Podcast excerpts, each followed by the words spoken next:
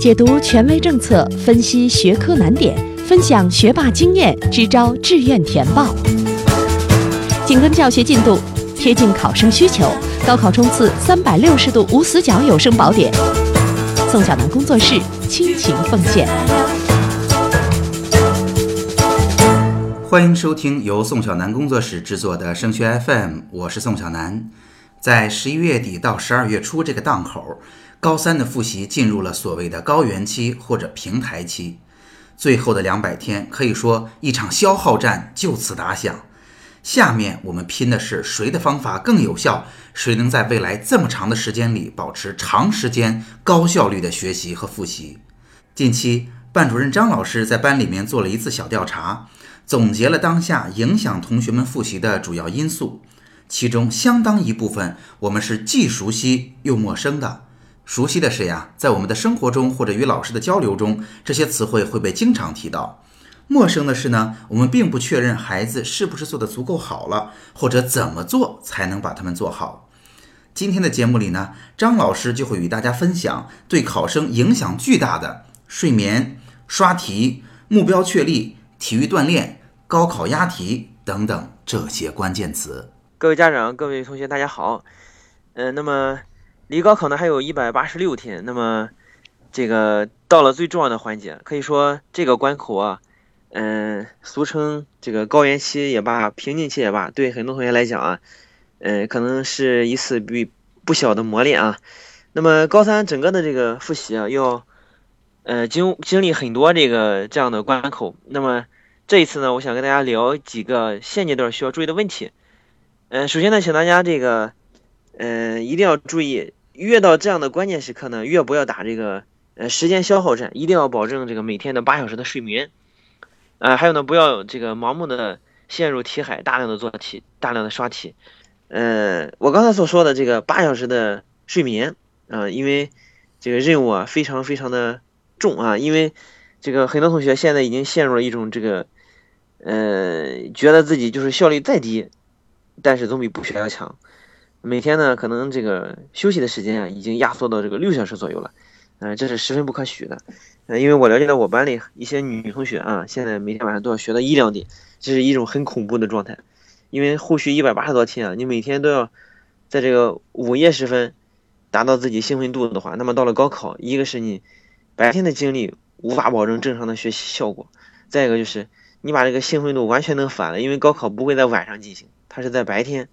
一定要把这个自己这个效率效果最好的这个这个经济时阶段调整到这个高考相适应的这个时间段里面，啊，千万不要熬夜。嗯，再一个刚才说的，不要大量刷题。你像我班里前面的这个一些程度比较好的同学，嗯，其实经验很简单，就是不会盲目的刷很多题，因为在学校里面每一科配备一本、两本，最多三本资料。如果你还要给你在外面再加一些，啊，你像五三啊，呃，你像天理三十八套啊这样的套卷啊，或者一些其他的一些宝，类似于宝典啊，或者是啊一些小册子之类的话，这些东西的使用啊，一定要慎重，不要把这些东西当成一些救命的稻草啊，或者说拿着一本从头到尾就这么练下去、做下去、深入进去，这是不可取的。还是要以老师在课堂上提供的主体资料，很多学校里面都提供了这些校这个校内的校本教材。这是十分靠谱的一些资料啊！但是，啊，你像这个历年的高考的真题，这绝对是最好的那些题，特别是那种分类汇编性质的、带着解析的那种，这个一定要把它当成这个主要的一些呃资料来来进行参考。当然，这些东西啊，归根到底也是为我们的学习服务的，呃，不要让他们左右了我们正常的这种这个提高的啊这个这个主线啊。这些东西呢，说白了还是工具啊，需要你把它当成工具书来用，而不是说当成。这个主体的啊，就是每天围绕这些东西来展开，这是不对的啊！千万不要想着，哎，我这一科不行，我就把这一本书做掉，或者我这一部分这一章节不行，那么我就把这一章节的全部内容做掉。这种想法本身就是十分之不靠谱的，因为现在光把老师留的正常的作业写完，这已经是一种很了不起的行为了。所以不要想着再额外给自己啊背负很多的东西，这样的话只会增加你的压力，削弱你的这种战斗力啊！再一个。就学的时候啊，一定要全神贯注啊，但是呢，也不要盲目的自信啊，觉得自己，哎，我只要学，我就一定能学好，只要学就一定学会，只要付出就一定会有收获啊，只要我努力，最后一定有成果。那并并不是这个样子，实际上啊，因为很多时候啊，嗯，我们鉴于自己个人的这种这个习惯啊、方法呀、呃能力方面的一些限制啊，并不是说呃就是百分之百的一一对应，所以很多时候可能会有一些这个学着学着就没劲了啊，学着学着可能就走神儿了，学着学着可能就觉得哎路走偏了，这个这个这个这个调子啊定高了或者定低了，需要调整了，这都很正常。啊，因为毕竟高考是个选拔性的考试啊，这个竞争的强度非常的大，在各个层面上，我们都需要找准自己的一个嗯最恰切的定位，并且有一个最好的方法。那么这个过程当中肯定是充满了各种各样的层面调整啊，所以呢要全神贯注投入，但是呢也不要盲目的自信啊，不要觉得自己这个水平啊或者是素养啊，呃有有多高就学了就一定会出效果，这样的话你这个希望越大，往往到最后这个失望就越大。呃，可能会对自己的这种记忆性就产生一种挫伤啊。全神贯注的投入是必须的。再一个呢，一定要啊，本着一个客观实际，呃，来调整自己各方面的学习的行为啊，不要把这个目标定的过高啊，每天这个头悬梁啊，锥刺股啊，嗯，拼的死去活来啊，弄得这个要了命了，那绝对不是一种靠谱的境界啊。嗯，当然了。有些时候啊是需要这个去放松一下，所以呢，我还是提倡这个玩的时候痛痛快快的，嗯，好好去玩一下。因为我发现我班里现在上体育课的时候啊，有有一部分同学就会偷偷从那个操场溜回来，然后到教室里面去再去写作业。我觉得这个时候就有点有点过了，还是这个，嗯，这个要求他们在这个就是空气啊、阳光比较好的时候，尽量的到这个操场上去。啊，这个适当的活动活动啊，一个调整一下，放松放松啊。然后呢，当你就是真正学不进去的时候呢，也要适当的做下调整。啊，当然了，就实在调整不了了，OK，那你可以采取其他的方式。啊，我原来学的数理化，我现在换成语数英，是吧？嗯，你可以这个调整一下主副科啊，调整一下偏文偏理科啊，啊，甚至你可以拿一本这个阅读材料啊、作文啊看一看，当成小说来读一读啊，这都是可以的，对不对？嗯，当然了，还是要这个。呃，把这个这个这个全身心的投入和这个节奏的调整啊，嗯，列入到每天的规划里面去。嗯，因为这个节奏感的控制，实际上也是靠一个规划。这个规划好了呢，可能就像我们理财一样，是吧？虽然钱不多，但是呢，我每一分都有每一分的用途，啊，每一分都能产生相应的效果。可能到最后啊，你照样能够把这个这个这钱不多的这个财啊理的妥妥帖帖，是吧？时间也是一样，节奏也是一样，精力的分配更是一样。所以呢，关键是一个提前的一个。呃，这个怎么去规划和支配这些这些时间、这些精力？然后呢，怎么在这个过程当中不断的提高自己的效率？然后通过这种节奏感的控制，这种智慧含量来提升自己的这种这个这个学习的效果，而不是说通过这种哎，我拼上时间了，是不是就一定有收获？啊，我拼上精力了，是不是就一定有效果？不是这样的，有的时候还真没效果。这样的话，这种思想本身啊带来的这种，刚才说了啊，对这种这个学习记忆性的这个挫伤，可能这个更是毁灭性。的啊，这是一个需要注意的点。再一个呢，就是学习啊，一定是主动去学啊，千万不要这个逼着自己去学啊。你像之前很多同学，他这个对于学习的信心，并不是来源于自己的这种发自内心的迫切的啊，对于高考后期的一种啊需求，而是说啊，我迫于老师的压力，我迫于学习的压力，我迫于跟同学对比的这种虚荣心的压力啊，或者说迫于对自己尊严的这种挫伤的压力。啊，而不是说这个心态摆的非常正，我就是本着提升自己素养，啊，提升自己能力，本着这么一个很正的态度啊来学习。这样的话，到最后就变成一种什么呢？呃，一种负面的一种削弱。实际上，别人逼着或者自己逼着自己学的这个效率，和自己发自内心的迫切的，非得把这个事情做成不可的那种动力，它本身就是不一样的。啊，所以呢，这个持续性上啊，这种这个就是啊，效率和节奏感的控制上，慢慢的就会产生分化。而且呢，这个心理心态慢慢就会变得啊就不正了，就觉得哎呀，你看，由原来从小到大啊被夸着长大啊，然后呢各方面都非常非常的好，只要是一努力就能出成果，到现在我怎么努力都比不过人家，我怎么努力都达不到家长的要求，怎么努力都不能维持自己这种尊严的需求，就会对自己这个个人的这种能力或者说个人的这个水准造成严重的怀疑，就会变得越来越不自信，因为这最开始你设定的这种学习的动力。啊，或者说你内心的这种，啊，这种力量，这种驱动力，它就不正，所以学着学着就最后就没劲了，啊。当然反过来说啊，有同学，他根本就没这意识，他从小到大就是听话啊，就听老师的，我就写作业，然后我就听家长的话，家长让我干什么我就干什么，老师让我干什么我就干什么，是吧？那现在就成了什么呢？还是事务性的，还是停留在事务性的完成作业、完成任务的层面。结果他会发现呢，这个任务永远都完不成啊。实际上也是这个样子啊，因为到了现在了，各科作业都压得很紧。如果一个同学啊，他处于中游，实际上他是不足以完成这个作业的。我曾经在班里统计过啊，做过调查。实际上，如果是中游的水平能够把作业写完的话，他绝对要到十二点，啊，这这种这种强迫是很要命的，因为他毕竟都是好孩子，他想着把这些东西都把它做得很完美，而现在呢，他的能力、时间、精力又不足以把这东西做得非常完美，一旦陷入这种事务性的纠结，这这这个这个这个内心的这个劲儿，慢慢的就会消耗殆尽，啊，这是很恐怖的一种情况，所以呢，这个作业呢，还是要，呃，首先呢，要认真对待，不能敷衍了事。其次呢，还要做适当的取舍。你要可以跟老师做一个，嗯，合理的沟通。你可以取得一定的豁免权。什么意思呢？就你比如说，我现在这一科比较好，OK，那我可以啊放在后面，在顺序上往后靠一靠。如果今天作业不是很紧张，我这一科可以做得非常好。如果这这一天作业其他科这个学习不好的这一科压力很大，那我可以第二天跟老师打个招呼，啊，我请求这一部分，啊，我可以拖一拖，或者说我删减一下，我可以区别对待，这都是可以的。啊，再再比如说，你这一科作业，你这个对你来说啊，今天布置的一个是量大，再一个是难度大，你根本就不可能完成。这样的话，你可以适当的啊妥协一下。你比如说，老师明天要讲的内容，我优先完成。如果暂时讲不到，后续几天才能讲到，那我我可以往后拖那么一两天，也可以跟老师做一个解释，这都是完全可以的。啊，不要这个就一下子就是陷入，哎呦，我今天这个老师布置所有任务，我必须把它做得非常完美。那是小学、初中有可能做到，但是现在到了。冲刺阶段一百八十来天了，恐怕这种想法本身就不足以支撑，是吧？你的时间精力根本达不到，所以这个时候还是要有一个非常好的理智，不要盲目的说啊，我陷入事务性的工作，然后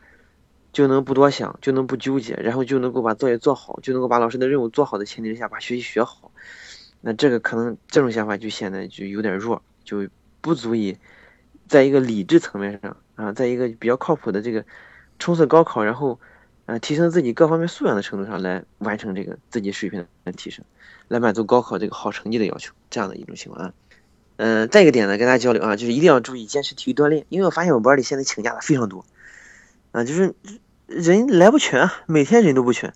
这个整天啊伏案学习、埋头苦读的这种状态，这个绝对是占据了主要的时间。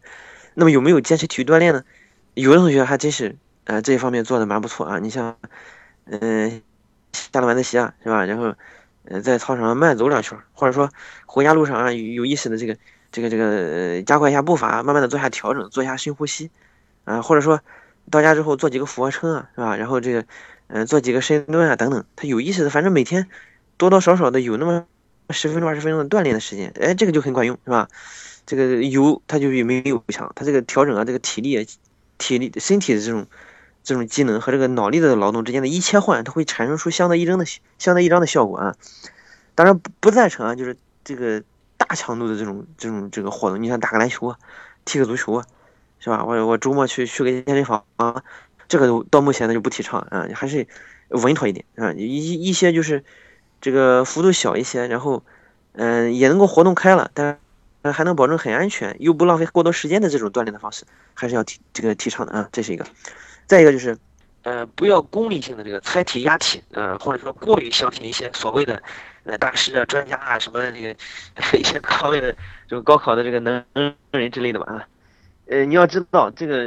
高考的出题啊，那它有严格的程序啊，你你想把这个高考题目猜到，这种可能性应该说是非常非常小的啊。当然，我每年也在做这样的工作，但是呢，这个只能说一个导向啊，并不能说啊，我就真的把这个题猜到什么母题啊。题源啊，啊，什么这资料那那什么秘秘籍什么那那些就是，应该说不是十分的靠谱啊，咱们不是很提倡，因为这已经过于功利化了。因为高考啊，它现在，呃，它是这样的，我我参加过一年的命题啊，呃，就是审题，就是去，它有两个组，一个组呢负责就是出题啊，另外一个小组呢他就负责这个就是审题。那么实实际上审题组的这个任务更重，他需要把，呃，咱们市面上的或者说咱们手头上的。历年的啊，所有的资料全都得涉及到，确保这个高考题的原创性。你你不能说，哎呀，我这个这个题一下子哎猜到了，猜到了呢，只能说这这种几率同种题型啊，就是有这么一小小的一点几率啊，但这个几率实在太小了，不能把这个把这个宝压在这上面，这是一种这过于功利了，这个就十分之不靠谱了啊！这就像很多家长，他觉得自己哎，我给孩子报了这班报了那班报了很多班然后请了很多老师，是不是就一定管用，自己就可以不管了？其实并不是这样，可能孩子需要的并不是这个，可能需要的就是你从旁边陪着他，可能需要的就是你。是吧？不要在外面有这么多的应酬啊！就是父母能够在这一百八十天里面，每天晚上啊下了晚自习，嗯，能够给他给他熬碗粥啊，给他交流两句，给他鼓励鼓励，是吧？他是一样的道理啊。所以说，嗯，还是要正一点啊，就是说，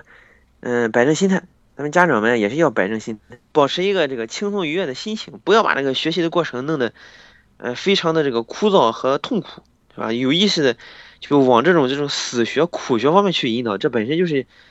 就实际上就是十十分之让人就是感到疲惫和厌倦的一种方式，一定会陷入事务性的琐碎和一种心理的一种倦怠，嗯，所以呢，还是要保持一个愉快的心情，嗯，怎么说呢？就是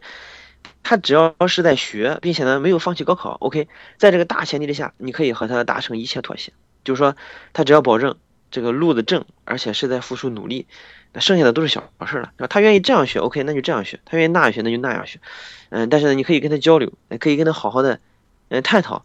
但是绝对不要就是着急。我发现有的家长现在就非常着急，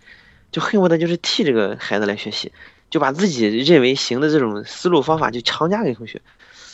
这样可能会起到一些相反的效果。因为现在的孩子，他这个虽然说他，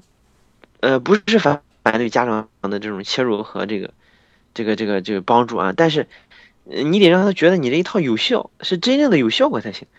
如果说他觉得你这一套根本就是无效的，你还从那儿非得让他强制性的按照你的要求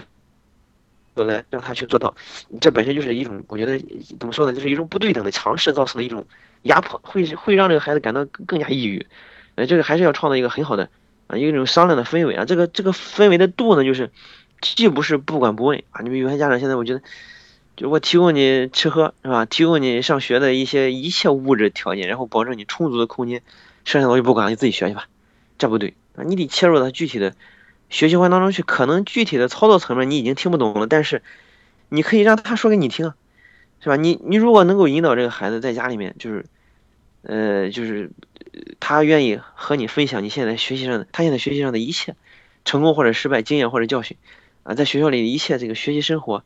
啊，方面的一些好的、坏的啊，都能乐不可支的告诉你。我觉得这个家长绝对是成功的，是吧？如果他回家什么都不说，你回家什么也不问，那坏了。这、这个、这种沟通本身就就缺乏一种合理的渠道啊。有同学、有的家长就说，我就是在吃饭的时候陪他吃个饭，吃饭的时候偶尔聊聊两句，他是不愿意搭理我，不是这样，这说明你做的不大够。再一个，切入度，呃，也也也不能切太深，因为毕竟在应对高考方面，其实家长们不比孩子更专业。所以说，我们所学的这些东西，呃，为为什么现在我们要要听这个节目？实际上就是为了，呃，能够真正的切入孩子的内心，引起他的共鸣，真正的有效，对吧？有的说的根本就不能起到相应的帮助，那孩子你为什么要听？他可能就他他觉得这本身就是一种反向的消耗，还不如不听，所以他就不和你讲，就这样一种情况啊。所以还是要，呃，有一个合适的度，既不能不管不问，要切入到学习过程当中，他说给你听，是吧？又不能够切入太深，然后你非得强着他按照你的一套来，这都是不靠谱的。如果您觉得本期节目很实用，欢迎您把它分享到 QQ 群、朋友圈或者 QQ 空间，让更多家长受益。升学 FM，让我们在孩子升学的日子里相互陪伴。我们下期见。